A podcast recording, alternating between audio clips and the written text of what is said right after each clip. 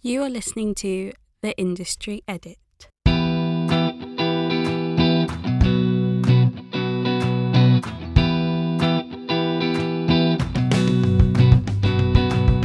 Hello and welcome to episode number four of The Industry Edit, hosted by myself, Ezreen Benison. So, The Industry Edit is a fortnightly podcast that aims to talk to entrepreneurs, creators, industry professionals who fall under the umbrella of diversity.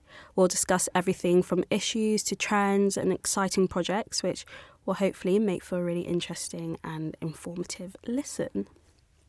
On the podcast with me today, I have uh, Roxy Legane. Lagan. Lagan, um, and you are a writer. Or did you used to write for the Huffington Post? or- Yeah, well, I did a bit of I do a bit of my own blogging and Mm. kind of have a platform on Huffington Post as well. Um, Yeah. My own blog is about kind of mixed race identity, um, and then on my Huffington Post page, I try to focus on race issues in the UK Yeah, um, and different kind of inequality in that sense. and you're also the brains behind Kids of Color, which is Yeah, the brains behind Kids of Colour. That's Yeah. exactly that, right. Yeah. which is um, a YouTube. Is it only a YouTube platform? Um, so it it's predominantly a YouTube platform, but actually most of the I suppose communications that I do Hmm. around the channel uh, through Twitter and Instagram. Um, so yeah, it's a YouTube platform for young people of color to explore their experiences of race and identity in the in the UK. Yeah. So I think it would be a good place to start for you to tell us a bit more about yourself and um, you as a creator. Okay. Yeah. Yeah. So me as a creator, I think is, feels like quite a odd term at the moment Okay, for me. yeah. One that I'm, I suppose I'm coming to terms with because as I've kind of gone along doing maybe writing or the Mm. Kids of Color channel, I've always thought, oh, I'm someone who's not creative. That's not necessarily um, my thing Yeah. growing up and now that seems to be something that I'm doing so much more of. So it's definitely a label that I think I'm coming to terms with Yeah. with for myself. Um but I've always loved writing. Um I, like yeah really enjoyed it. And sometimes I've found that that's the I suppose the easiest way to articulate my frustrations in society. Um, but as I have worked more and more with young people um, throughout my career, so the last kind of four to five years, um, young people's experiences, particularly young people of colour, are something that just aren't. It's not out there in in the UK, particularly not the diversity of, of their experiences.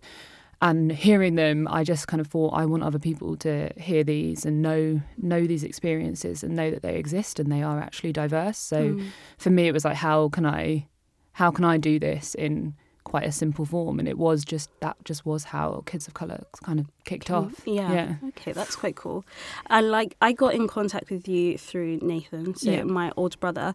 Um, what did you actually study in university? So at university, I studied criminology. Oh, Um, wow. yeah, so Quite different. quite different. Yeah. Mm. Um, I.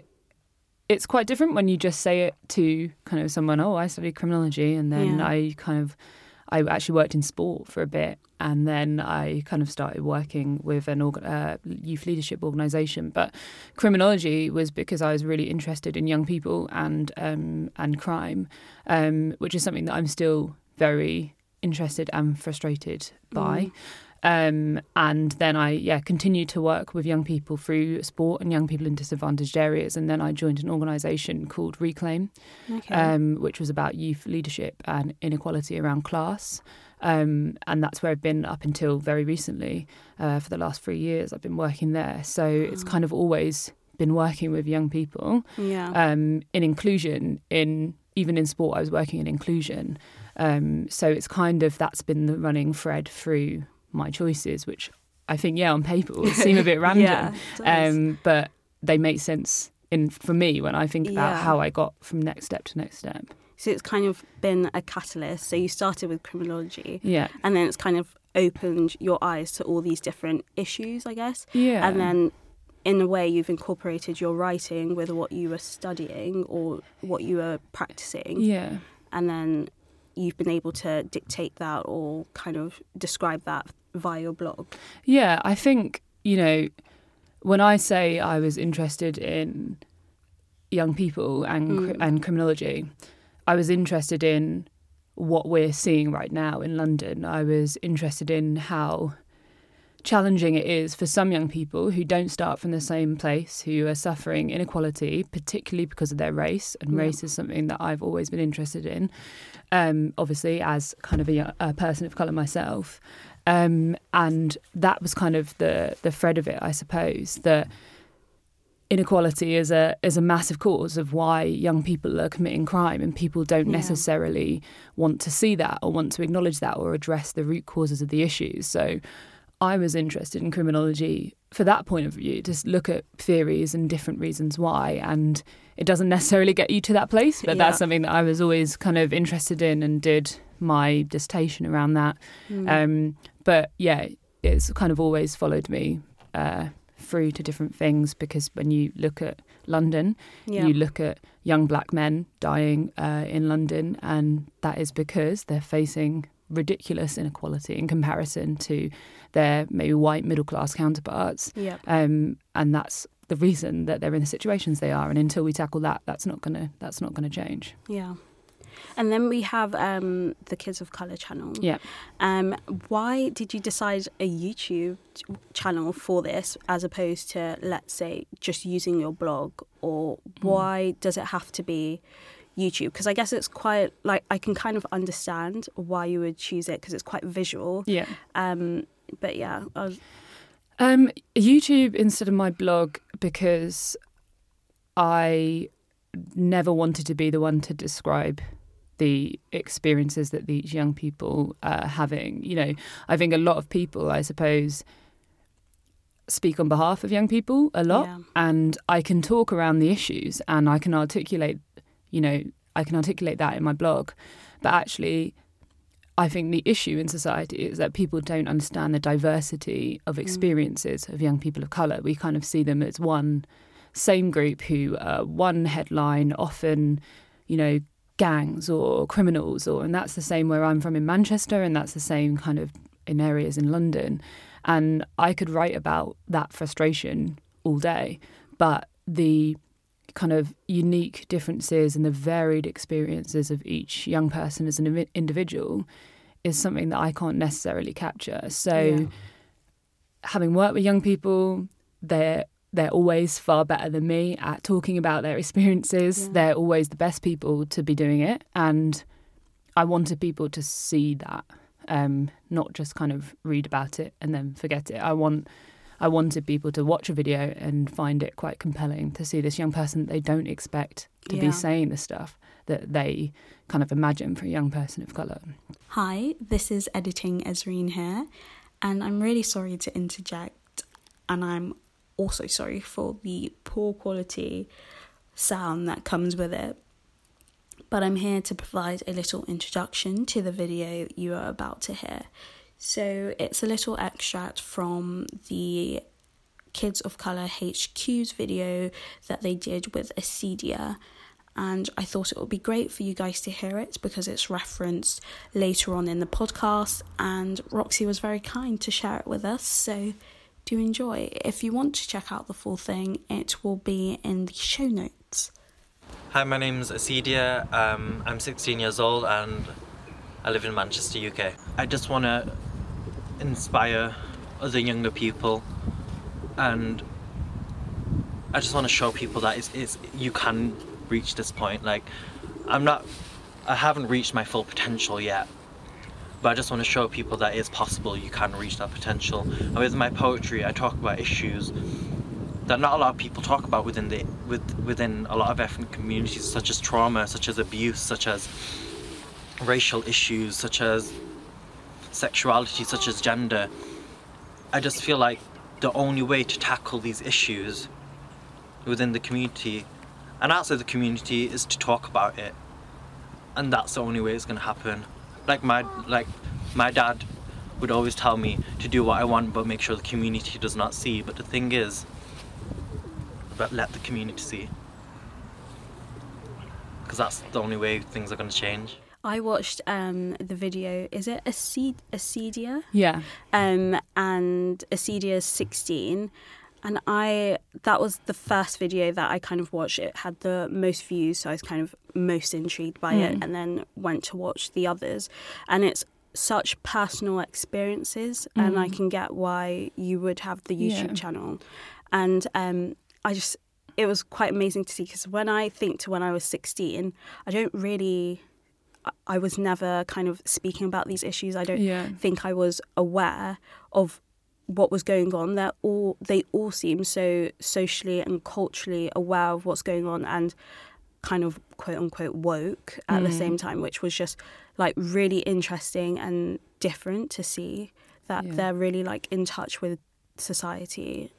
Yeah, I think um, quite a few people have said stuff like that to me, like, "Oh, um, are you picking really kind of intelligent and on it young people?" Yeah. And my response is always, "Well, they're just they're just talking about their experiences. So for so many of them, their experiences are really challenging, but Mm. they can talk about the issues in society so well because they know them like the back of their hand, and that's what they're experiencing on their daily basis. And um, yeah, I, I suppose I always have that moment of kind of, wow, yeah, I wasn't like Yeah. this at 14. That wasn't me. But Mm. I definitely, I don't think I experienced the same types of things that they have as well. So Yeah.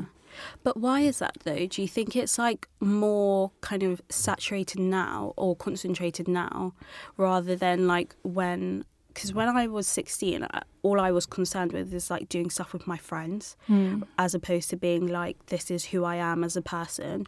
Or like I guess it kind of was like I probably wanted to pursue something in the arts and then other people were like oh go into like a STEM subject. But it wasn't it's not something like I am this this is the way I view myself and society is trying to put me in a bubble I when I was 16 I didn't really know that so like do you think it's more because we're talking about it now on Mm. social media and stuff or are these people are these kids just I don't know like particularly yeah yeah. yeah Um, I think I think it's definitely got something to do with how society is Mm. is now.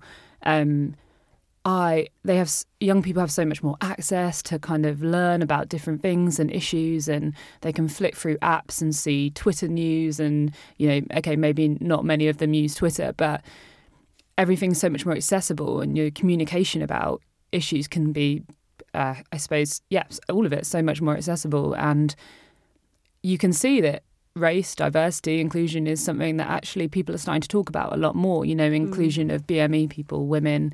You, there's a lot more exploration of that in society than when I think I was a teenager.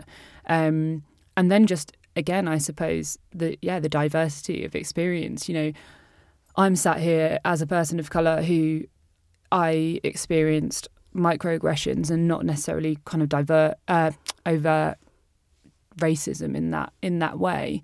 And maybe i'm just kind of one of the the luckier uh, people. And that's what i'm trying to get across i suppose that actually the experiences are so diverse of these young people. And um, yeah i think it's a, it's a combination of the diversity and yeah just access to so many so much different information now and progression in society as well.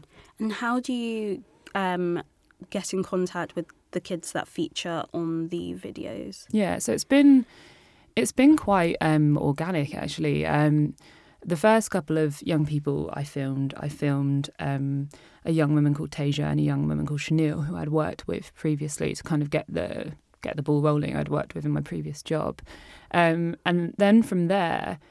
I contacted a couple of youth organisations, but also every young person I film then goes, I know a young person who'd be great for this um, and that's really helpful.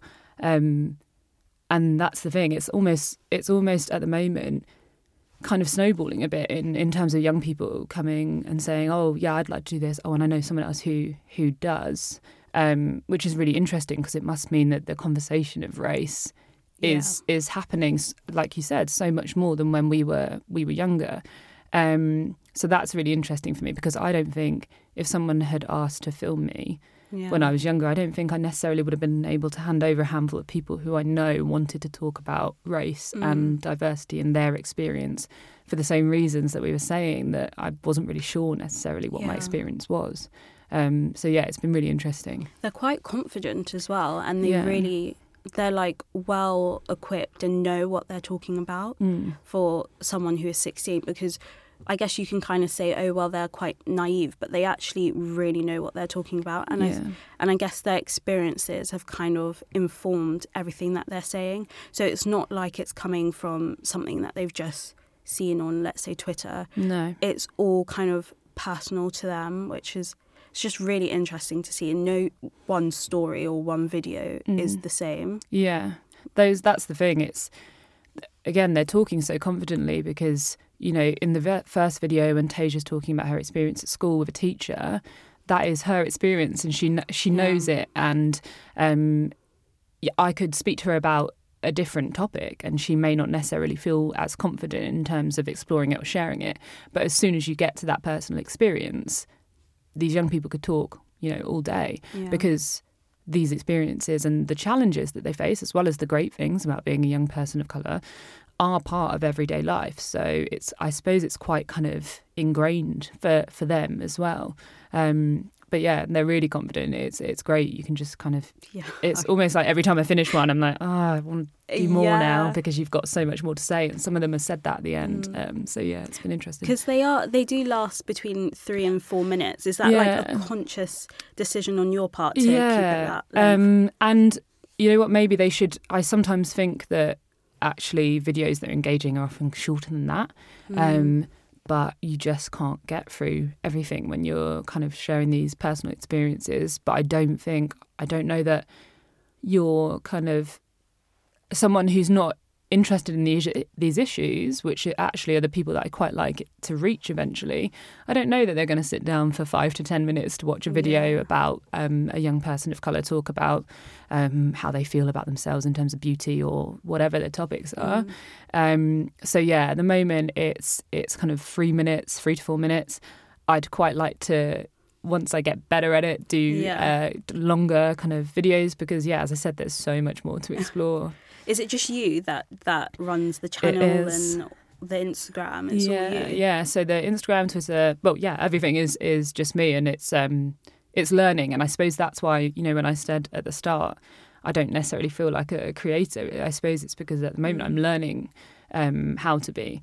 Um, which is a really enjoyable process as well. Um, but yeah, it's just me kind of managing those different bits, which I really enjoy. So Yeah. yeah, And you edit all the videos. yeah, together. yeah, Oh, with a quite bad uh, editing program Yeah. um, for the cheap until you know maybe I'm a bit richer. Yeah. But uh, yeah, so I'm doing that as well, which one of uh, my friends showed me how to. Although my my videos are not necessarily a reflection of his skill, but uh, yeah, so I'm learning that as I as I go along. So Yeah. it's it's for me, it's just like wow, this is really cool. Kind of learning to Mm. do these different things that say four months ago I couldn't do. Yeah. Um, so yeah.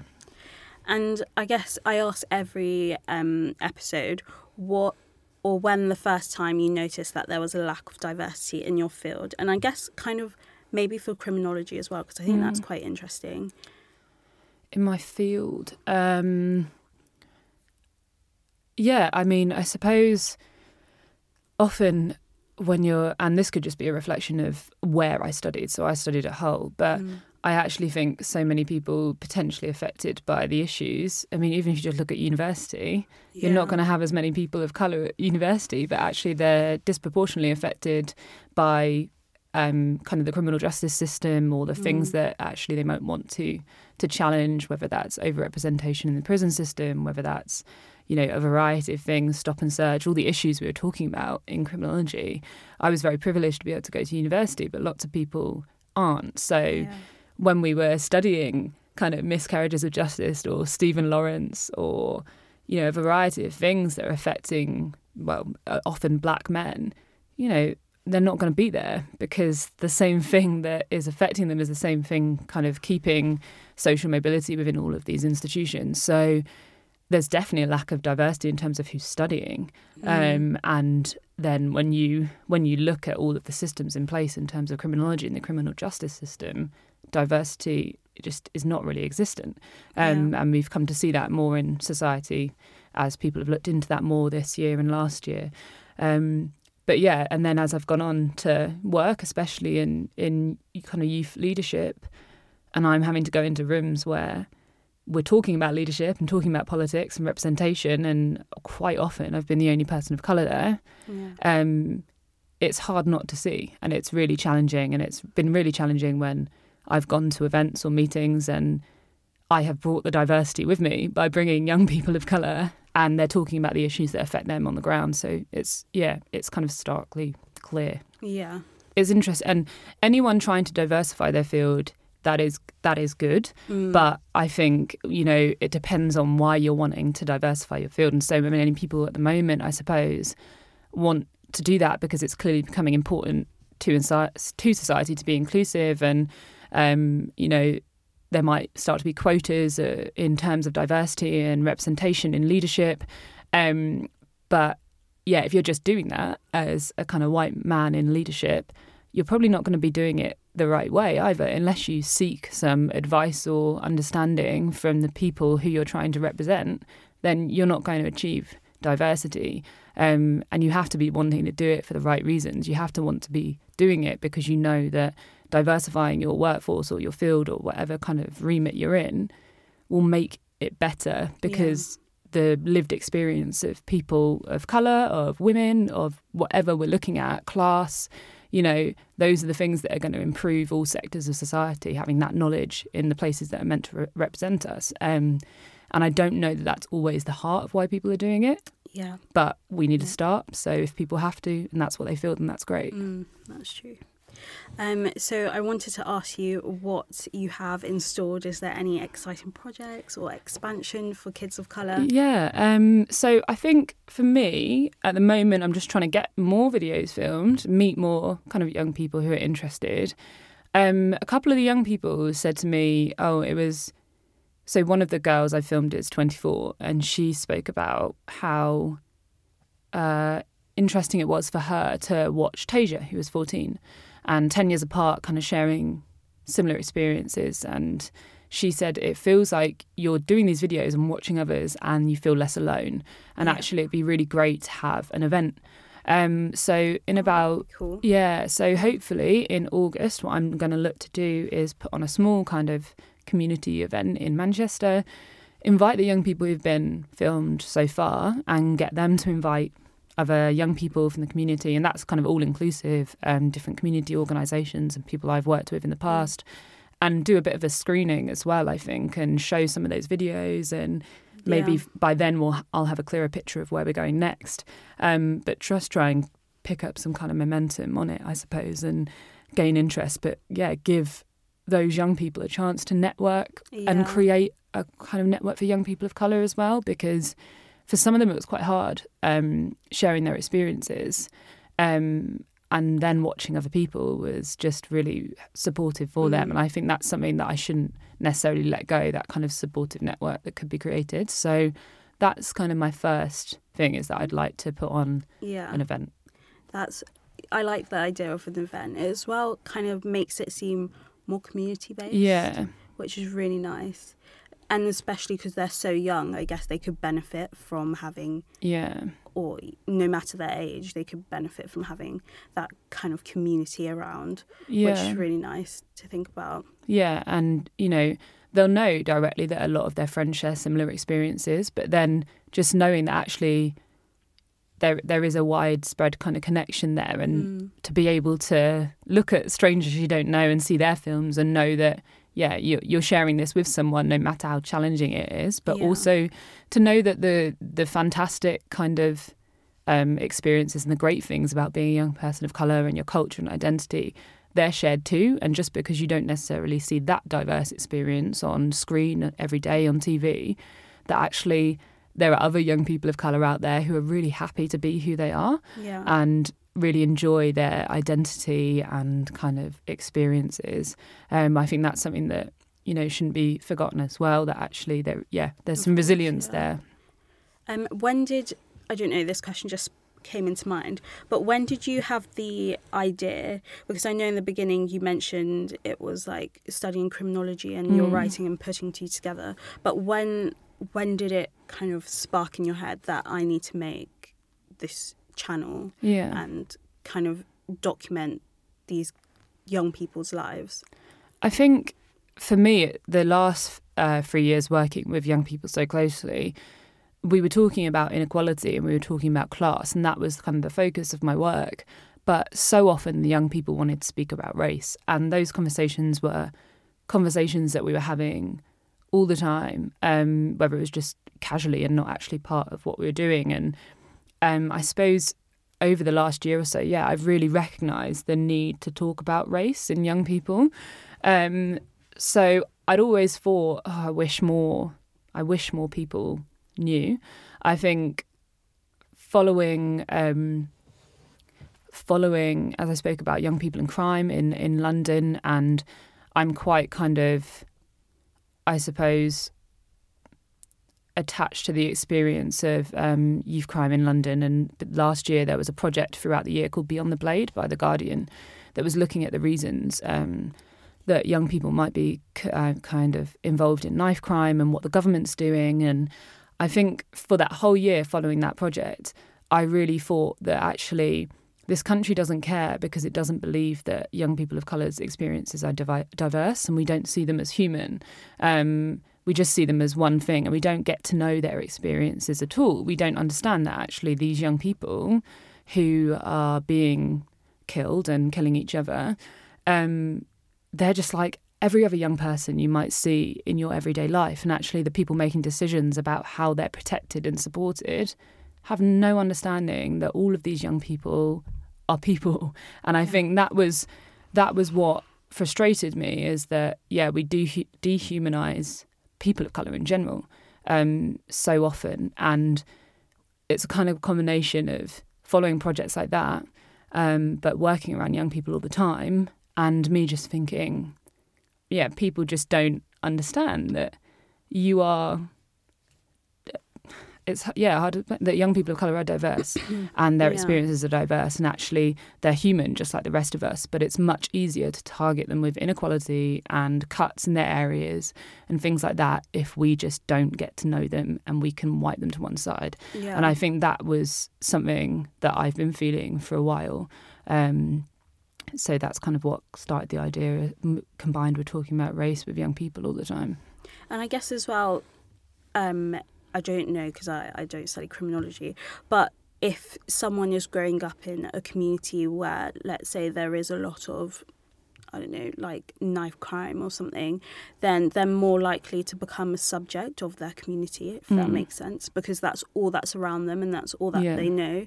Whereas being able to kind of shine light on this and change what's going on, what you're doing is kind of trying to, like you said, kind of humanize mm. these kids that are being portrayed in just such a I don't know one dimensional way. Yeah. Yeah. And like, yeah, I think, you know, this project is by no means going to be the solution to yeah. that to that issue in, in society. That's it's not going to be the case. I, but I think there are so many ways that we just see we kind of push young people of color aside in society, um, and yeah, that needs that needs to change. Um, and you know, one like you said, one young person said to me, "I feel like sometimes all I can be is all that I can see around me, and I don't necessarily know how that's going to change." Yeah. Um, and that's kind of like you said, it's a product of the communities you're in, but the communities you're in are a product of us not caring about yeah, those communities. No. So,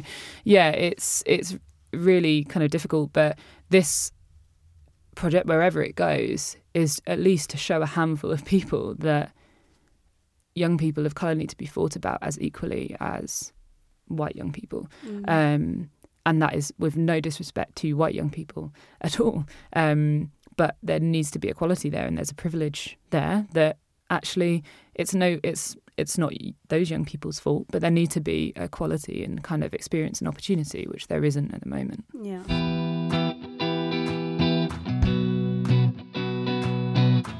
Go on to the muses, which okay. is quite hard if anyone isn't me because I feel like when I came up with the idea, I was like, this is just, yeah, it's quite easy. But everyone else I've asked has been like, oh, that's quite difficult.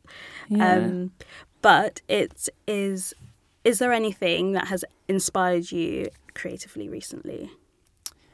Um, so I was reading a book recently.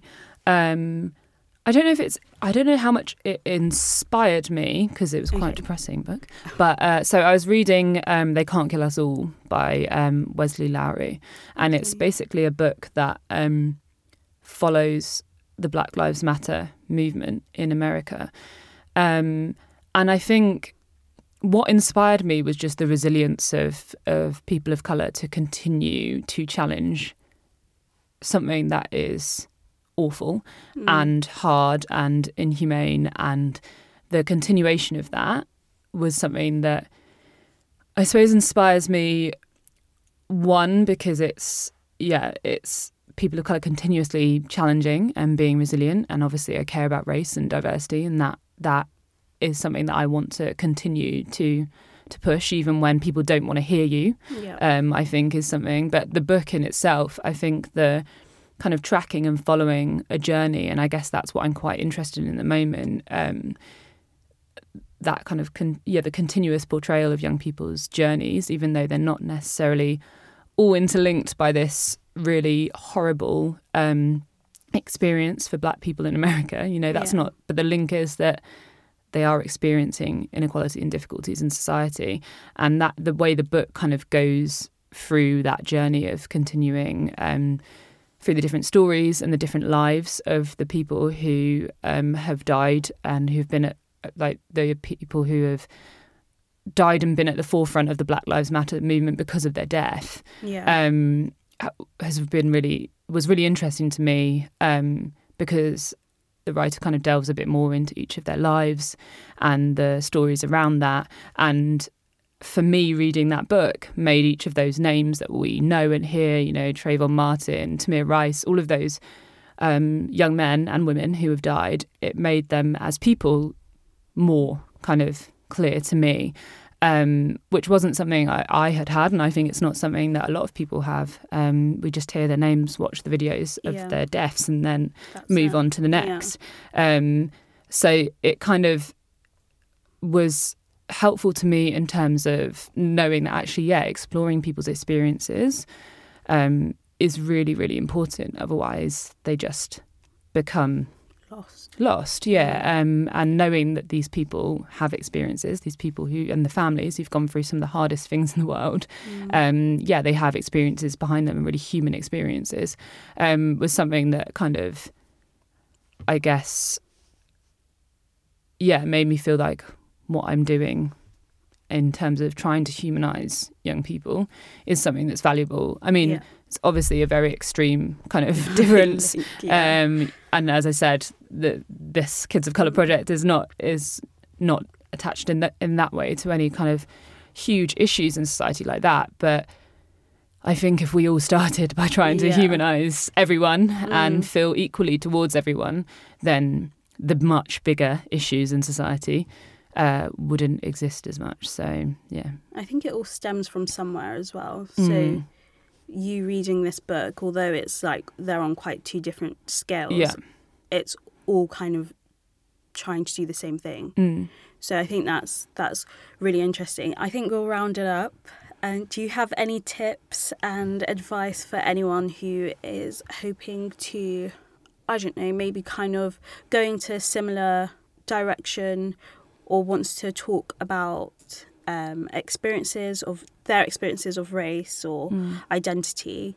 Um, do you have any tips for them or perhaps going freelance as well? Yeah, I think so. In terms of kind of talking about your experiences, this sounds very simple, but I think just yeah, don't under undermine your own experiences. I think that's really easy to do, particularly if you know you're talking about diversity and race. I think we spend most of our time being told that our experiences are not necessarily as valuable as other people's. So before I started writing a blog, I kind of thought, oh, who's who's going to want to read about this, or or what if I'm wrong on my own experience as well, which was like an interesting thought process to have. Like, what if what if someone tells me I'm wrong, um, Mm. which is kind of yeah quite sad I think as well when you start out on that experience. I think if you have an experience explore it, enjoy it, and just and just go for it if you want to communicate it. Um, in terms of going um, freelance, I guess that's difficult in a sense for me to say at the moment because I, I feel like I'm not, you know, making money or whatever for Yeah. myself. But I think with that in mind, it's always important to have that in mind. So I suppose what I'm doing by starting this project is taking note of everything, every part of what I'm doing in case in the future I'm someone who needs to show that I have spent X amount, um, what in kind support I've had from people to understand the hours I've worked on it, um, where money's come in, what, what I've spent on it myself, um, every single thing. Although at the moment I'm not set up to make money or in a business or anything or provide a service Yeah. um, with that in mind for the future. You know, if you start to do workshops or things like that, yeah, I'm noting Mm. everything that is possibly recordable right now, even though it's for no purpose right now. I think that's a really important start because I suppose I've worked in charities, and charities are, you know, places that set up because there's a need, and we go straight away and don't necessarily kind of set up in the same way a business would. Um, so, I, with that in mind, having worked in charities for kind of the past five years, I think, yeah, I'm just at this stage being like, okay, everything that happens, going to write that down, take Yeah. note of it, know how long I worked on this. If I was going to write a funding bid in six months, I could tell you the hours, I could tell you what it would cost to do certain things and what I need to keep this running. Um, so, yeah, don't forget those little kind of quite boring details, I suppose, early on. Would never have thought of that. like, I guess I'm not freelance, but Yeah. um, I don't get paid to to do this either. yeah. So it's yeah, it's documenting what's going on that would probably ben- be beneficial. Yeah, I think, and at the end of the day, like I'm working with young people who, to be a part of these videos, to do, to kind of meet me, to do whatever, I want to support them to be able to do that. I don't want to just be kind of taking from them. You Yeah. need to get here and turn up. And actually, if I, if I go for a funding bid, having recorded that and saying, oh, I, I needed to cover all of these young people's transport costs to be able to come here and work with me or whatever else, then you can get that kind of thing in funding. So I think it's important to think about when you're setting stuff up because I think, yeah, it's easy to think because we're doing something good to expose diversity and explore kind of inclusion and experience Yeah, that we should be doing it for free and off our own back. And Mm. that's what stops this society Yeah. being equal, I suppose, in a way as well. Is that something you would like to go into charities? Um, I mean, so yeah, I, so I've worked in charity for the last since, since I left uni. I've worked in charity, um, Okay. but yeah, I guess I don't know how I'd get there yet. It'd be Mm. it's a cool idea further down the line, you know. Um, If anyone has any ideas. yeah, exactly. Fi- find me. Yeah, yeah. Okay. Um, do you want to give yourself a little shout out? Where Yeah, can people so- find you? You can find kind of photos, clips of videos, everything like that, all of the com- uh, communications um, on Twitter and Instagram, and it's at Kids of Color HQ. And then the YouTube link is attached to both of those sites. But I think uh, the first place to go is is the social media almost because um, you can kind of see all the updates kind of daily, and we post. I post. Get used to saying. I know. I, we- always we. refer to myself as we. Yeah, it's interesting, isn't it? Um, yeah, but you can kind of get all the links to the videos off there. I think until the channel really grows, you can't necessarily start being like, here's where the YouTube place is. I think at the moment, if you type Yeah. in kids of colour, you find lots of children painting. so, uh, yeah, so I think the social media is the first place to go, Kids of Colour HQ. Okay, I will put those in the show notes. Um, and yeah, I guess that concludes our episode. It's been really, really interesting talking to you. Yeah. And thank you. You've just come from the Eurostar. I know, yeah, just hopped off into into London from Belgium. Yeah. yeah, thank you so much No, no for problem. coming to talk to me. Um, so thank you to Wise Buddha Studios and for James. Um, thanks, James.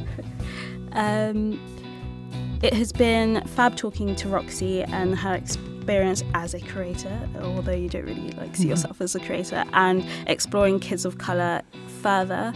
Um, I will be catching up on the email because I kind of took like a little sabbatical after dissertation. And if anyone's handed in a dissertation, you kind of know that you just need to give yourself like a year's rest. So that's what I kind of did. I didn't go on any of the socials or read any emails, but I will respond. Um, please do rate, review, and subscribe. Um, it allows other people to find us on the iTunes podcasting. And if you want to get in touch, you can get in touch via the email. It's industryedit at hotmail.com, and I'll try and respond ASAP. And follow us on Twitter at industryedit. Goodbye.